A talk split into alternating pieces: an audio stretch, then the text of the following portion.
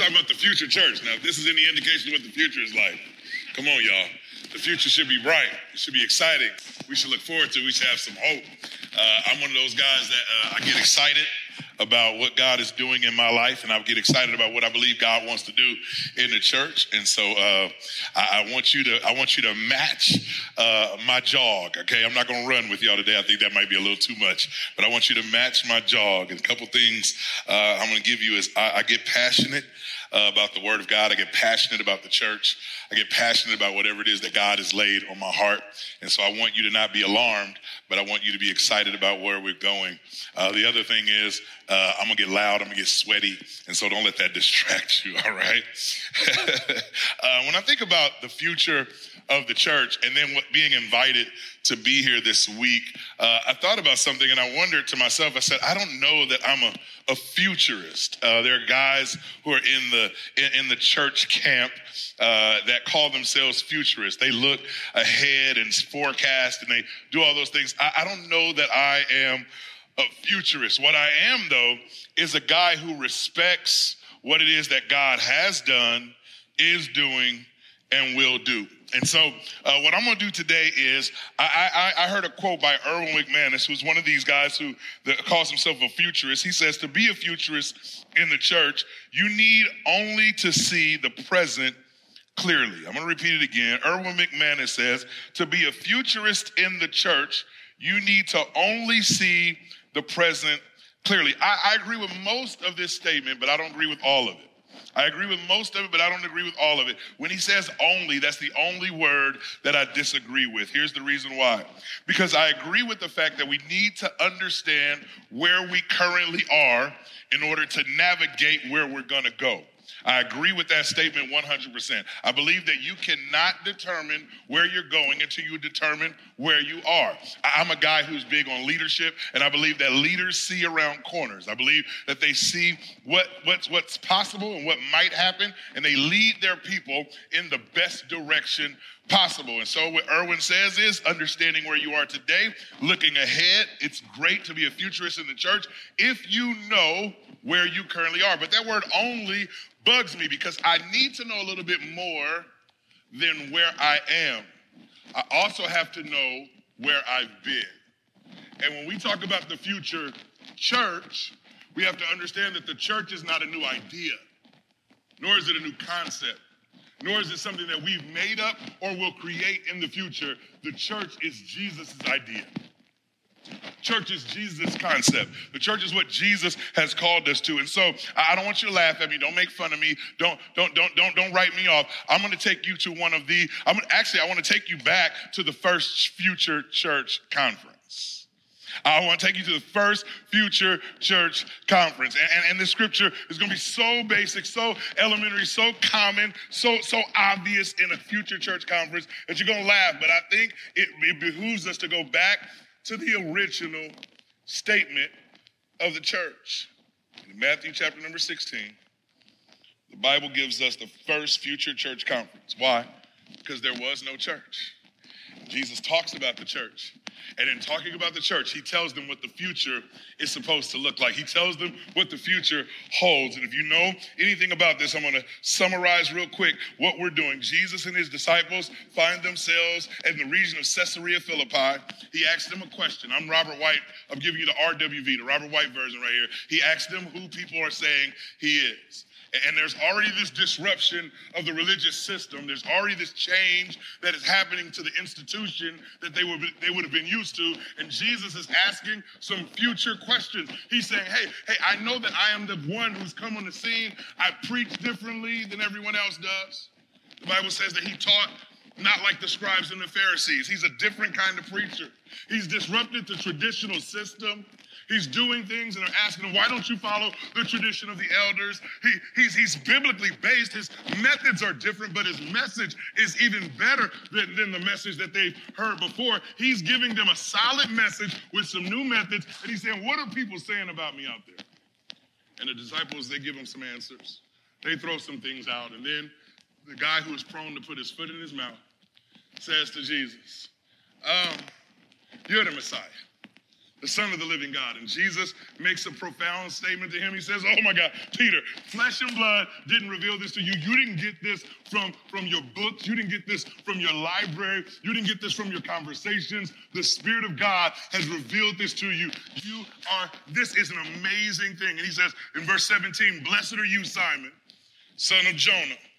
For this was not revealed to you by flesh and blood, but by my Father in heaven. Here it is. He says, And I tell you that you are Peter and on this rock, here it is, I will build my church. Pastor Ariel just told us that, that we don't call it our church because it's not our church. These are not our people. These are not our buildings because Jesus has told us from the beginning of the church that he says, Upon this rock I will build my church. And the gates of Hades will not overcome it. I will give you the keys to the kingdom of heaven. Whatever you bind on earth will be bound in heaven, and whatever you loose on earth will be loosed in heaven. Then he ordered the disciples not to tell anyone that he was the Messiah. The amount of wheels in this text tells us that this was the first future church conference. And the continual of the wheels that Jesus did not start it and allow it to continue to go without him. No, he is the perpetual builder of the church. And so today, I want to talk about the fact that Jesus has given us a great future.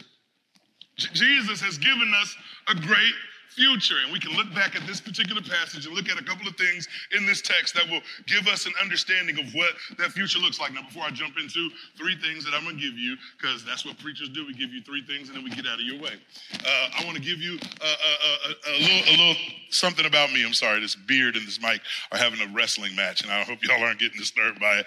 But uh, the, the, there, there's a couple of things I want you to know about me. One, I love sports. Any, any sports lovers in the house in here? All right, so we, the five of us are going to have a great time. Everybody else is going to struggle uh, for the next 30 minutes or so. Uh, I love sports. I mean, I'm a sports Right now, I am in heaven. The NFL draft is happening while we are speaking. I'm having a hard time. My ADD is in overdrive because I want to know who's being drafted by who. I mean, I sit and I watch it, I study it, I love it. I'm a football fan through and through. I used to play football. I love football. Got friends that play uh, professional football. Like, love it because I am a sports fan. Listen, I love the NBA. The NBA playoffs are going on right now. I don't care who your team is. Your team doesn't matter. I'm a Laker fan. They're the only team that exists in all of the world. All right? And so, as the NBA playoffs are going, and I've been thinking about the NBA playoffs, somebody uh, was asking me what I think about superstars. What do, what do I think about superstars? I said, there's not a superstar on any team that I deem a superstar if at the end of the game, you don't want the ball in their hands. You, you, you can't call yourself a superstar if you got great skills and all these things. You're a great teammate. You're maybe one of the great rebounders or one of the great people, but to be a superstar, I mean, you can be a star, but you can't be a superstar unless at the end of the game, your coach, the other players, the fans, they all know that they want you to have the ball in your hands at the end of the game, which means when they look ahead to a situation that is destined to happen, when they look ahead to a situation that is inevitable, when they look ahead to a situation where it looks dire, they want the ball in your hands. Can I say this that Jesus, when he predicts something about the church, he makes a statement that I need for you to understand. He says, And the gates of Hades will not prevail against the church. Jesus looked 2,000 plus years into the future and knew what we would face. He is not taken by surprise by all of the things that are happening in our world. And he says, I have chosen you to have the ball in your hands in this season. That you sit in this room not as leaders who are trying to figure out what's going to happen next. No, you sit in this room with the confidence of a Savior who, over 2,000 years ago, knew that this day would come and you would be leading in your context. He says, I want the ball in your hands. He's given us this great opportunity to lead the church into the future, looking ahead at what, what is next. What we can have assurance of is that Jesus has confidence in us. It was said before us. I love doing conferences like this because we're all going to say some variation of the same thing. And I'm telling you today, God has confidence in you as a leader. And I need for you to see that He wants you to have the ball in your hands. And so, when we think about hands, I want to give you three points to deal with our hands and his hands. The first thing I want you to write down if you're taking notes, uh, if you're taking notes, write this down. If you're not taking notes, just write this down anyway. It'll, it'll bless you some other time. Here we go. The first thing I want you to realize is the church is in good hands. When we think about the future church, 2030, 2040, 2050, play this back to any conference that you want to have until the return of the Messiah. I need for you to understand the church is in good hands. Don't, don't, don't, don't ever doubt that. Don't ever question that. Don't ever wonder it. I know that for the last few decades, talks about the decline of the church in the Western world have been steady. Statistically speaking, the American church is going in the wrong direction more people associate with no religion than the religion that they affiliated with over the last 20 years. If you're sitting in this room, if you've read Morgan stuff, if you've read Neuhoff, if you've read Barna, you know these statistics. The church is going in the wrong direction in the modern world. Robert, you just said the church is in good hands. Now you're giving us the dire stats. You're right, because I want you to see something. I want you to hear something. Statistically speaking, we're going in the right wrong direction. The rise of the nones has been a continual concern. As Gen Z has been pronounced a generation that has less of a biblical worldview than all previous living generations at 4%. 4% of Gen Z identify with having a, a, a biblical worldview. We are going in the wrong direction. When I hear these stats, and I hear it over and over and over again how the church is declining, how youth are leaving the church, how people are not identifying with Christian values anymore. People don't identify with the scripture. They don't believe in God anymore. They're identifying with no religion. When I hear these stats, it can sometimes make me feel like I'm lost and I don't have any more hope a few weeks ago, uh, I was in a parking garage in this uh, place where I went to have lunch with a guy from our church. We were going to have lunch. I parked my car in this garage. I had never been there before. When I got back to the uh, to the parking garage, I forgot where I parked. Ever happen to anybody? You forgot where you parked? Y'all just gonna leave me? Okay, thank you for those of you who will agree. Uh, uh, I forgot where I parked. So I'm walking around and I went to floor three where I thought I parked. And I got to floor three and I'm thinking to myself, okay, my car's gotta be here. And I'm looking and my car's not there. And I go to floor four and I say, okay, I'll just walk up the little ramp. You know, it's one of those garages. I walk up the ramp, I still don't see my car. So then I do what you're supposed to do when you can't find your car. I hit the panic button. I hit the panic button because now I'm starting to panic. I got another appointment. I'm already late for it. I hit the panic button. My car doesn't have the horn sound when you do it. It's weird. It does this little siren noise when you do it. I'm like, why would y'all do that? So it does this little siren noise. I can hear the siren, but I can't find my car. I, hear the siren, but I can't find my car. So I'm moving around and I'm trying to find my car. I hear it, but I can't find the car. I, I, I hear the siren, and as I'm trying to get close, I can't get close enough to my car. I'm walking up and down every aisle till this guy drives by security. I think he thought I was messed up. I think he thought something was going on with me because I'm looking around, I'm listening. He's probably like, this guy's on something. I need to get him out of here. This is dangerous. He asked me if I need some help. I said, yes, sir. I can't find my car. He says, Well, what are you doing? I said, Well, I'm listening. If you can listen, there's a little siren going off in the background. If you can drive me to where my, my car was, my car is, I, am telling you, this is the sound. I hear the sound. I just can't get close. And he drove me to my car and I found it. What, what are you saying, Robert? When I hear stats like this, it makes me feel like this time when I lost my car in the garage. While I was frustrated at my lack of progress, I knew that I had no other option but to pursue the sound. I couldn't just give up. There was a frustration in me, but I couldn't just give up. I couldn't find what I was looking for, but I couldn't just give up. When we hear these statistics about the church, there are some of us who are hearing them and we're saying, I'll just give up. I'll just quit. I'll just wait for the return of the Messiah. I'll just sit down and wait for him. I mean, I got my salvation. Things will be okay. No, there is no other option but for us to continually pursue the sound. What is the sound? It is the voice of Jesus saying, Upon this rock I will build my church. It is the voice of Jesus that is steady leading you to the place of your destiny, steady leading you to the place of your purpose, steady leading you to where he wants you to be. You cannot give up, no matter how frustrated you are. If we aren't careful, we can hear these stats, see the decline, and stop heading toward the sound. The sound, the promising voice of Jesus. The reality is, the future of the church is in good hands. They're in the hands of Jesus. We're in the hands of Jesus. Jesus made a promise. He says, Upon this rock, watch this, I will build my church. Now, I'm intentionally giving you this first, and then we'll talk about some things that we need to do. But the truth of the matter is, before you think about anything that you need to do, remember Jesus promised to build the church. The, the, one of the things that we're so scared of is messing this thing up when the only thing we're called to do is surrender to the one who builds.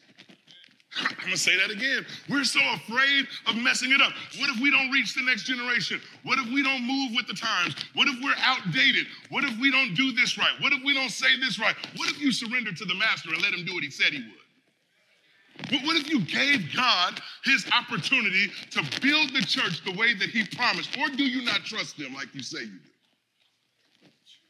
Or do we not believe the word that we tell other people we're preaching?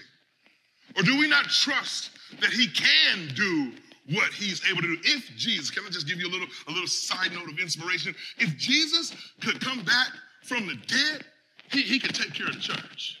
If Jesus could conquer hell, he can take care of the church. Every promise that he's made, he's kept. And he's not going to stop keeping that promise now. He said, Upon this rock, what is the rock? The confession of our faith that Jesus is the Messiah. As long as we are preaching Jesus, he said, He'll build his church. As a matter of fact, here's what he said If I be lifted up, I'll draw people to myself.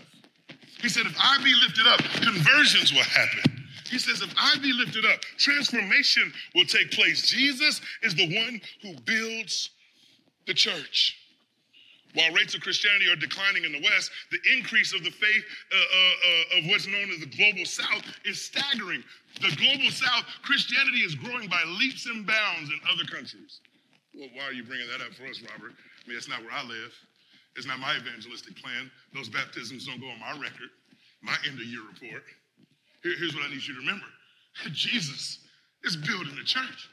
And if there's a decline in one hemisphere and an increase in another, it proves to us that this is the thing. Statistics are not bound to our Western world. The church being built is not bound to our Western world. And I'm not saying we need to give up. What I am saying is there's evidence that Jesus is still building the church with less technology, with less resources, with less opportunity, where people are under persecution, Jesus is still building his church. And if we got all that we have, we have no reason to worry. The Bible says that he will build his church. And I, I thank you. you. You can say amen to that. You can say amen to that. Jesus said he would build the church. According to the World Database of Christianity, over the last 100 years, watch this Christianity in sub Saharan Africa has grown over 7 thousand percent, and it's steadily increasing. Y'all think about this. This is staggering. African missionaries are on mission to advance the gospel across the globe. I got a friend who lives in New York who told me that African missionaries came to New York and said that New York needs the gospel. Y'all, y'all, y'all, y'all, y'all, y'all act like this. We, we, we used to make statements, maybe unfairly, I'll talk about that in a little bit, that we needed to make sure that we got the gospel to the most remote places in Africa. Now, Africans are coming here to share the gospel with us because Jesus will build his church. It's not your strategy. It's not your program. It's not your four laws. It's not your three circles. Praise God for the stuff that we have. Thank God for the tools. But let me tell you something. It is Jesus who builds the church. And the reason why I'm harping on this for a little bit is because the reality is so many times we lose because we are moving away from the fundamentals. We're moving away from what it is that's basic. We need to get back to basics. The, the, there, there's, a, there's another uh, study from Pew Research that talks about the Latin American church. And what it says about the Latin American church is that uh, by 2050, there will be 675, watch this, million Christians in Latin America and the Caribbean. In Asia, the gospel is traveling so fast and so rapidly that people cannot keep up with the Asian house churches and the underground movement that's happening. Why do I bring this up? Because Jesus is building his church. Jesus made a promise. And there's one thing that Jesus is, he is a promise keeper. Thank you. If there's one thing that Jesus is, he is a promise keeper. Say this with me. The church is in good hands. not only is the church in good hands, but watch this the church can use your hands. The church is in good hands. That means that Jesus will build his church. Jesus is the master architect. He has the plan, he has the power, he has the provision, he has all of those things for the church. The church is in good hands. Jesus won't let the church fail, but Jesus has chosen you to work with him to build the church. The church is in good hands, but the church can use your hands. Good. Y'all ready?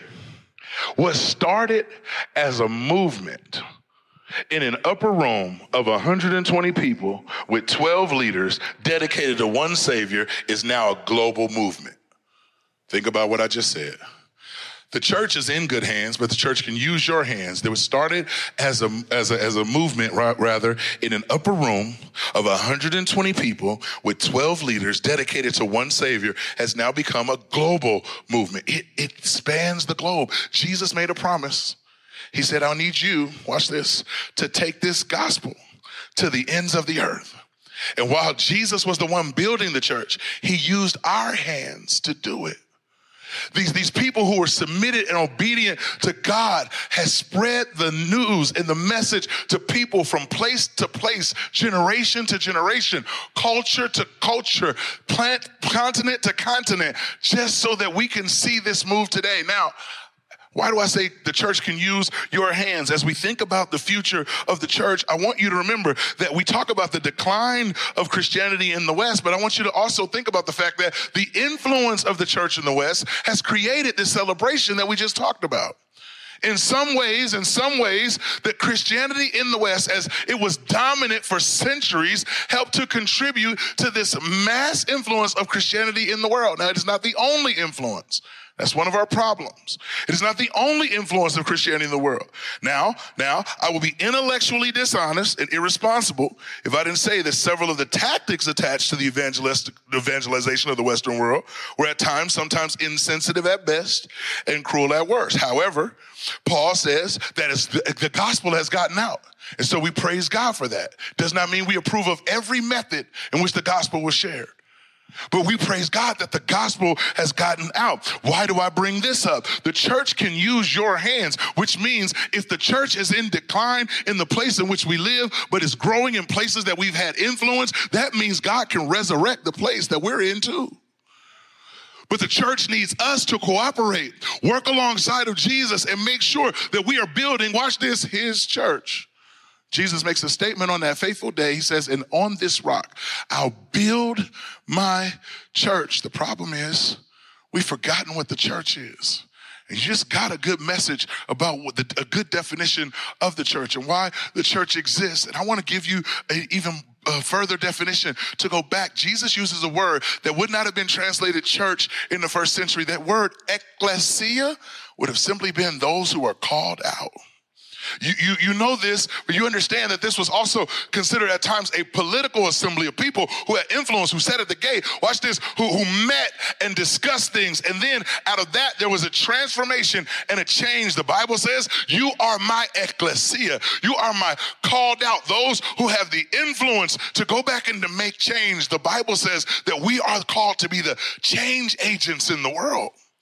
That while the church is in the hands of Jesus, he also wants to use your hands. He wants to use my hands. He wants to use the hands and feet of the people of God.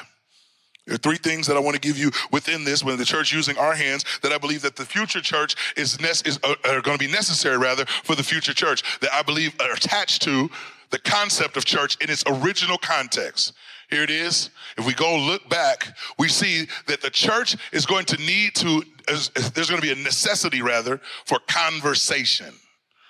For conversation. I believe that the church, after a while, after we go through church history and you see there were persecutions and places where people had to stand for what they believe and fight for what it is that they could say. To, to be in public as a Christian was dangerous.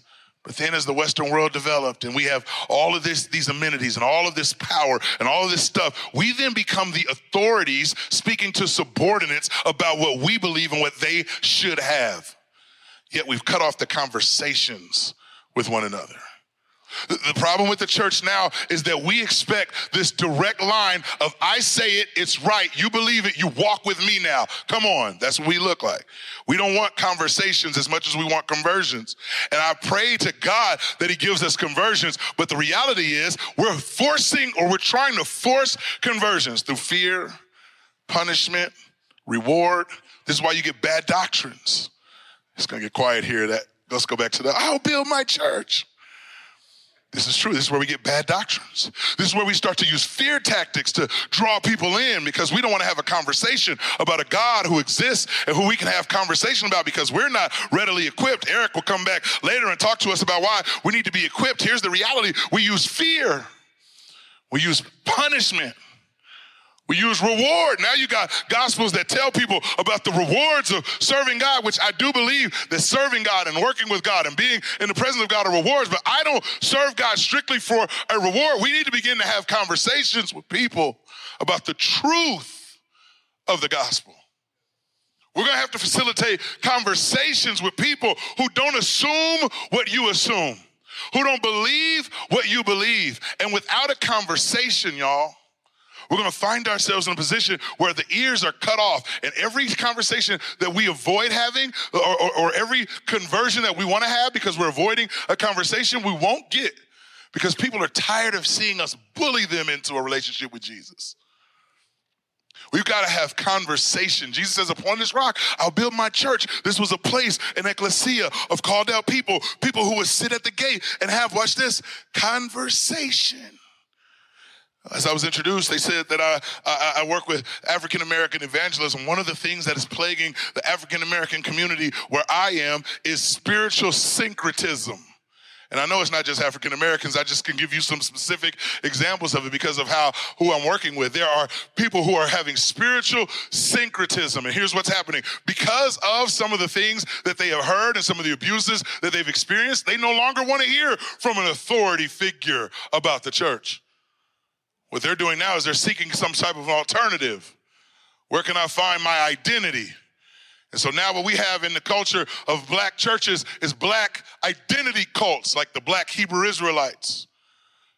Moving into the minds of people, telling them that they are the true people of God and they don't have to follow the New Testament. They need to go back to the laws and the commandments of God, uh, preaching to them spiritual bondage through legalism. But because they're looking for an identity, and no one in, in, in, America is willing to have a conversation about the facilitation of Christianity to black people. Here's what's happening they're being carried away.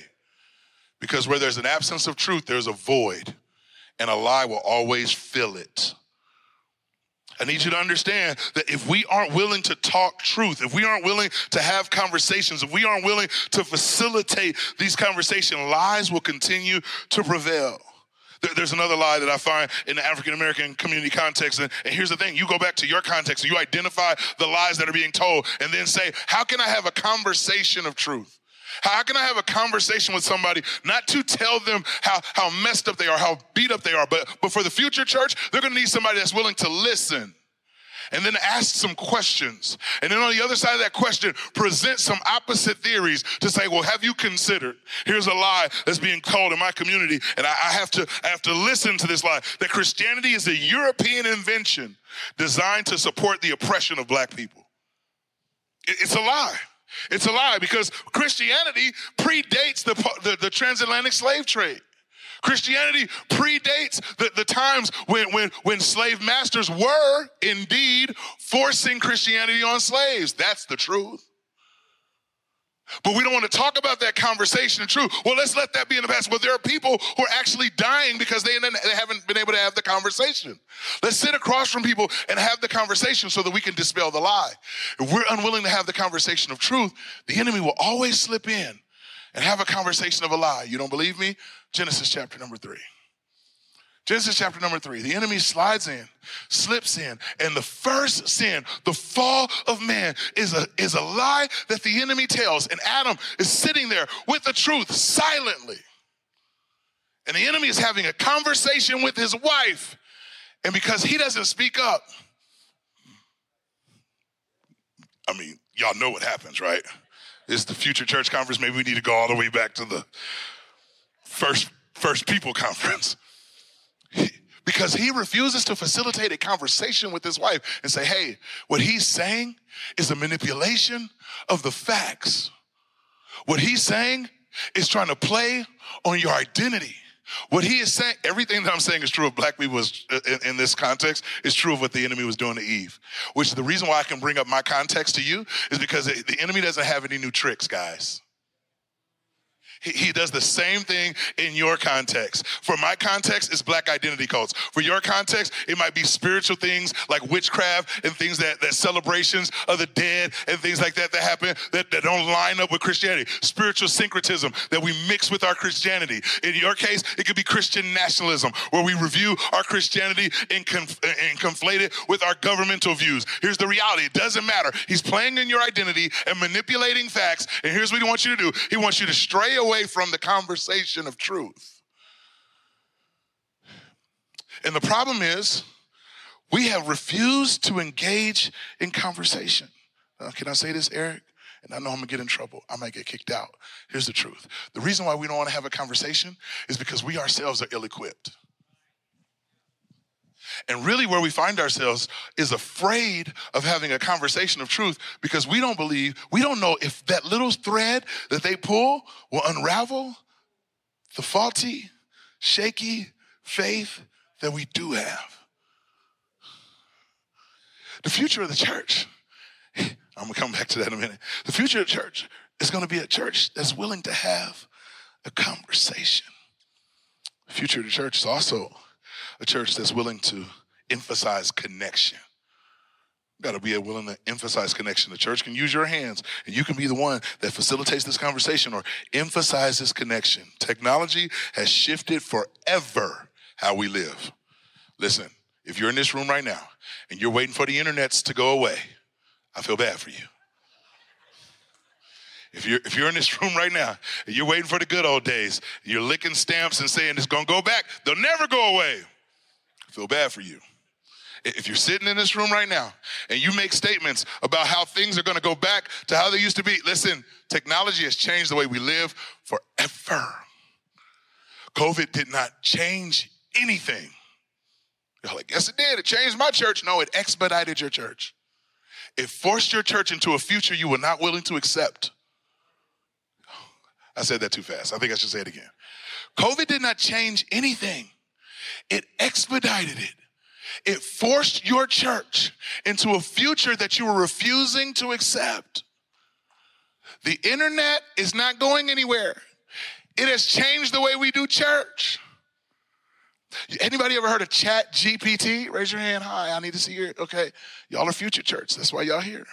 Chat GPT. Some of y'all are preachers. Shame on you. You're writing your sermon on Chat GPT. If you don't know what Chat GPT is, ask one of these people there. Raise your hands again because I don't have time to explain it. Here's what I need for you to see. I need for you to see that technology is here to stay. And there's a generation, I got two daughters, a 12 year old and a 14 year old. They don't know life without being connected to their friends via social media. They don't know life without, without texting and being on an iPad. They don't know life this way. As a matter of fact, they'll probably text me later to tell me they love me and they miss me. And then when I FaceTime them, they'll tell me they can't do it because they're texting their friends. There's, there, there, there's a generation that this is completely different. But here's the reality with all of our technology, with all of our advances, with everything that we have, we are not just the most uh, technologically advanced generation ever. We are the most isolated and lonely generation ever. Why? Because we were not designed to meet with each other from a distance. The Bible says that we are not to forsake. This, this scripture just seemed like a church gathering scripture until now. You are not to forsake the gathering of yourselves. The Bible says that when we don't come together and connect in community, we're losing something. One of the first things that God says to Adam is, He says, Hey man, I need you to go out and I need you, you can eat from every tree of the garden. You're free. He says, just don't eat from the tree in the middle called the tree of the knowledge of good and evil. He says, and then go and name every animal. Do what you do. God watches Adam and he sees him frolicking, no clothes on, through the garden. Adam should be happy. And God looks at him, and here's what he says This isn't good. He said, This isn't good. I don't think the man should be alone. Now, God is not having a revelation. He's omniscient. He already knew this, but he had to allow Adam to live in this isolation for a period so that when he got connection, he would long for it. Watch what happens. Adam then, Adam then is, is told by God it's not good for him to be alone. But wait a minute, wasn't God there? Adam wasn't necessarily alone. No, God was there. But here's what God says you need human connection and interaction. He's created us for one another. The future of the church is not just to be more technologically advanced than we've ever been, but it's to be more connected with each other than we've ever been. You remember that woman who had an issue of blood? This woman who has an issue of blood, she, she finds herself going, the Bible says, from doctor to doctor, and she couldn't get well. She, she went, watch this, to the most advanced medical technology of her day, but yet she still needed to touch someone. She said, if I could just get close to Jesus. Now, I understand that he's the Messiah. I understand he's God in the flesh. But the only thing this woman knew was there's, there is a person that if I can get close enough to, if I can get close enough to him, things will change for me.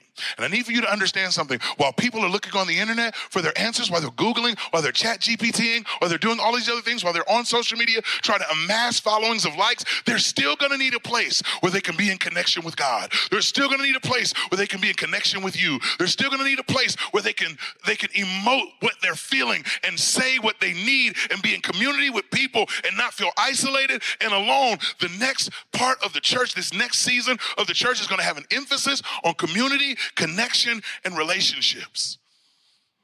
We, we cannot, we cannot, at the sake of trying to be technologically advanced, dismiss community. Your church is going to have to slow down and have connections with people. There will always be something about the presence of God in the people with the people of God that is more powerful and more pow- uh, more powerful, more powerful rather, and more palpable than what's happening in technology. The third thing that we can do if the church is going to use our hands is have a commitment. We need a commitment to discipleship.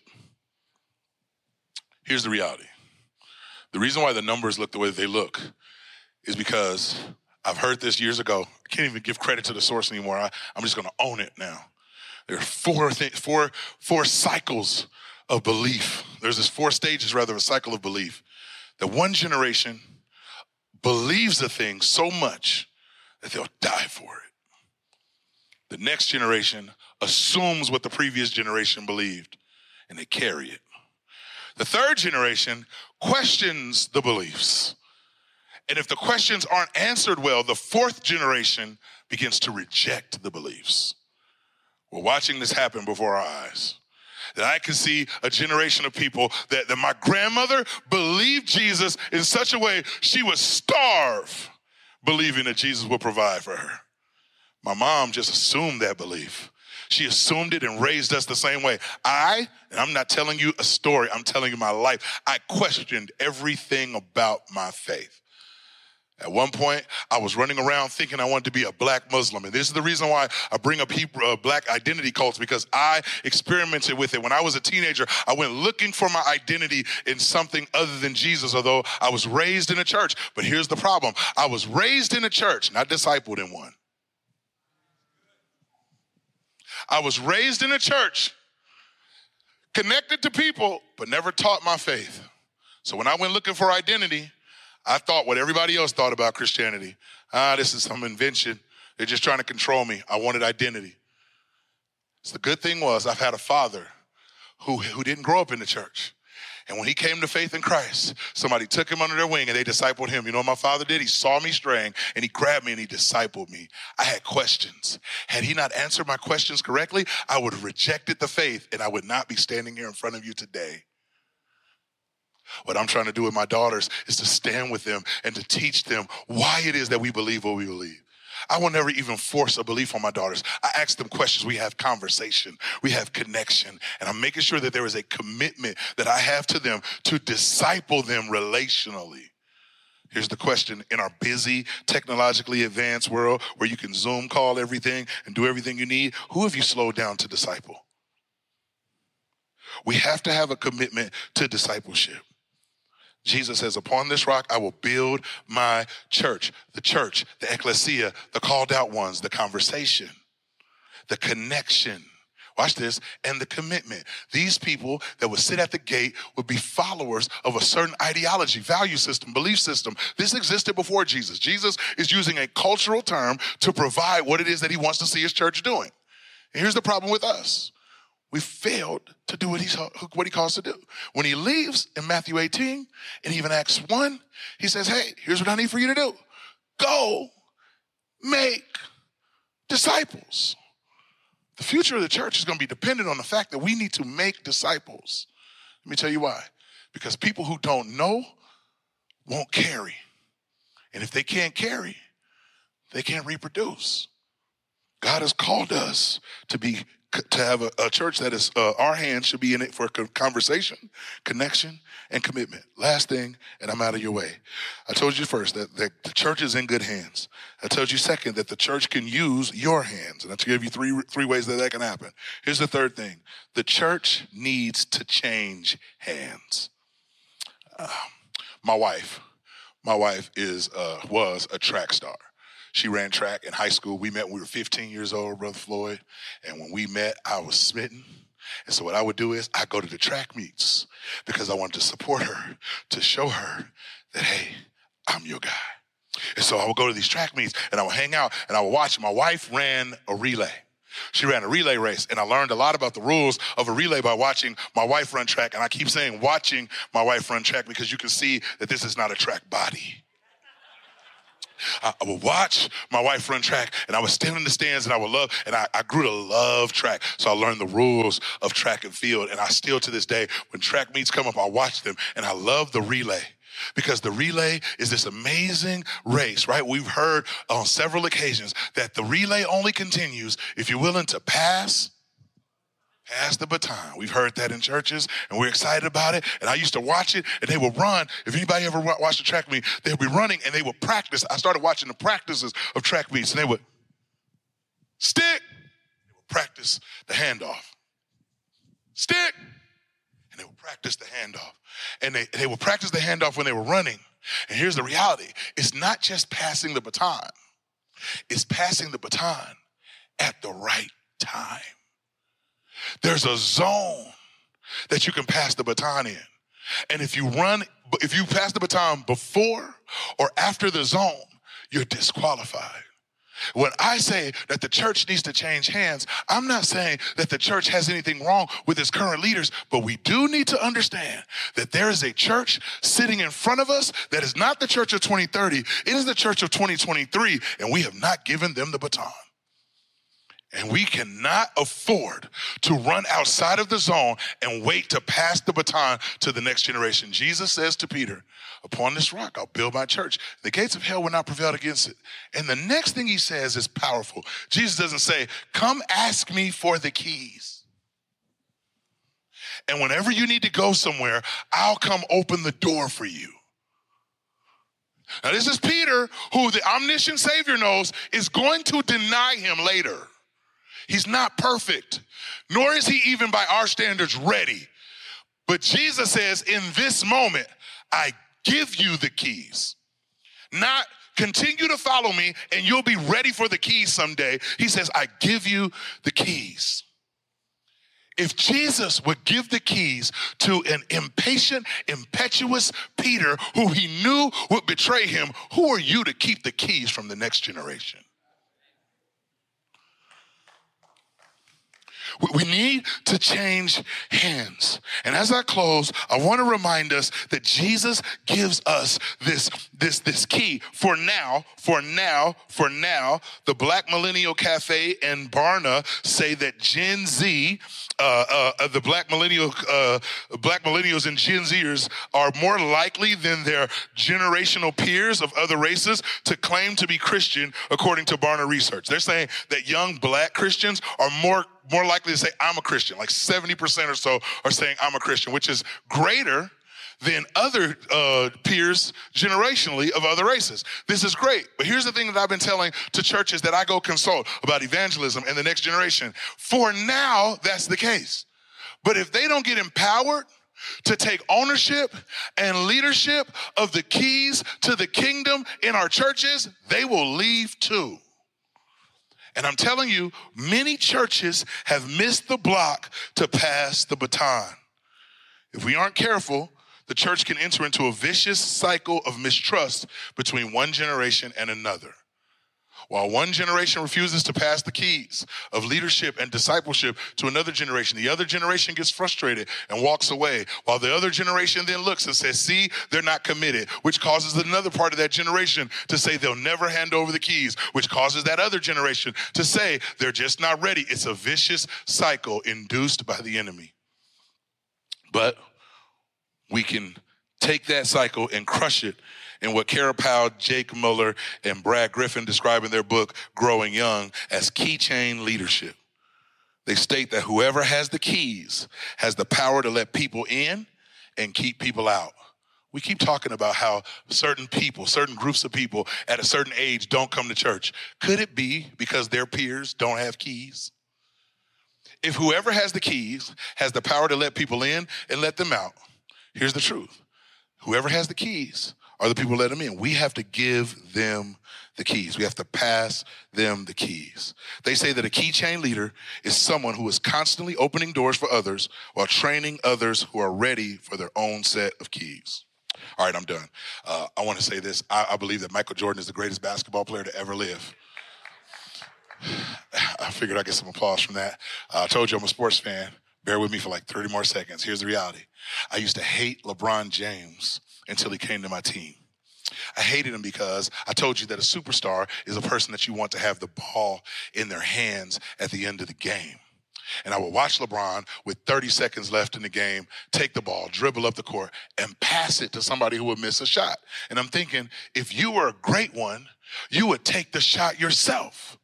Then I got convicted one day watching Michael Jordan highlights.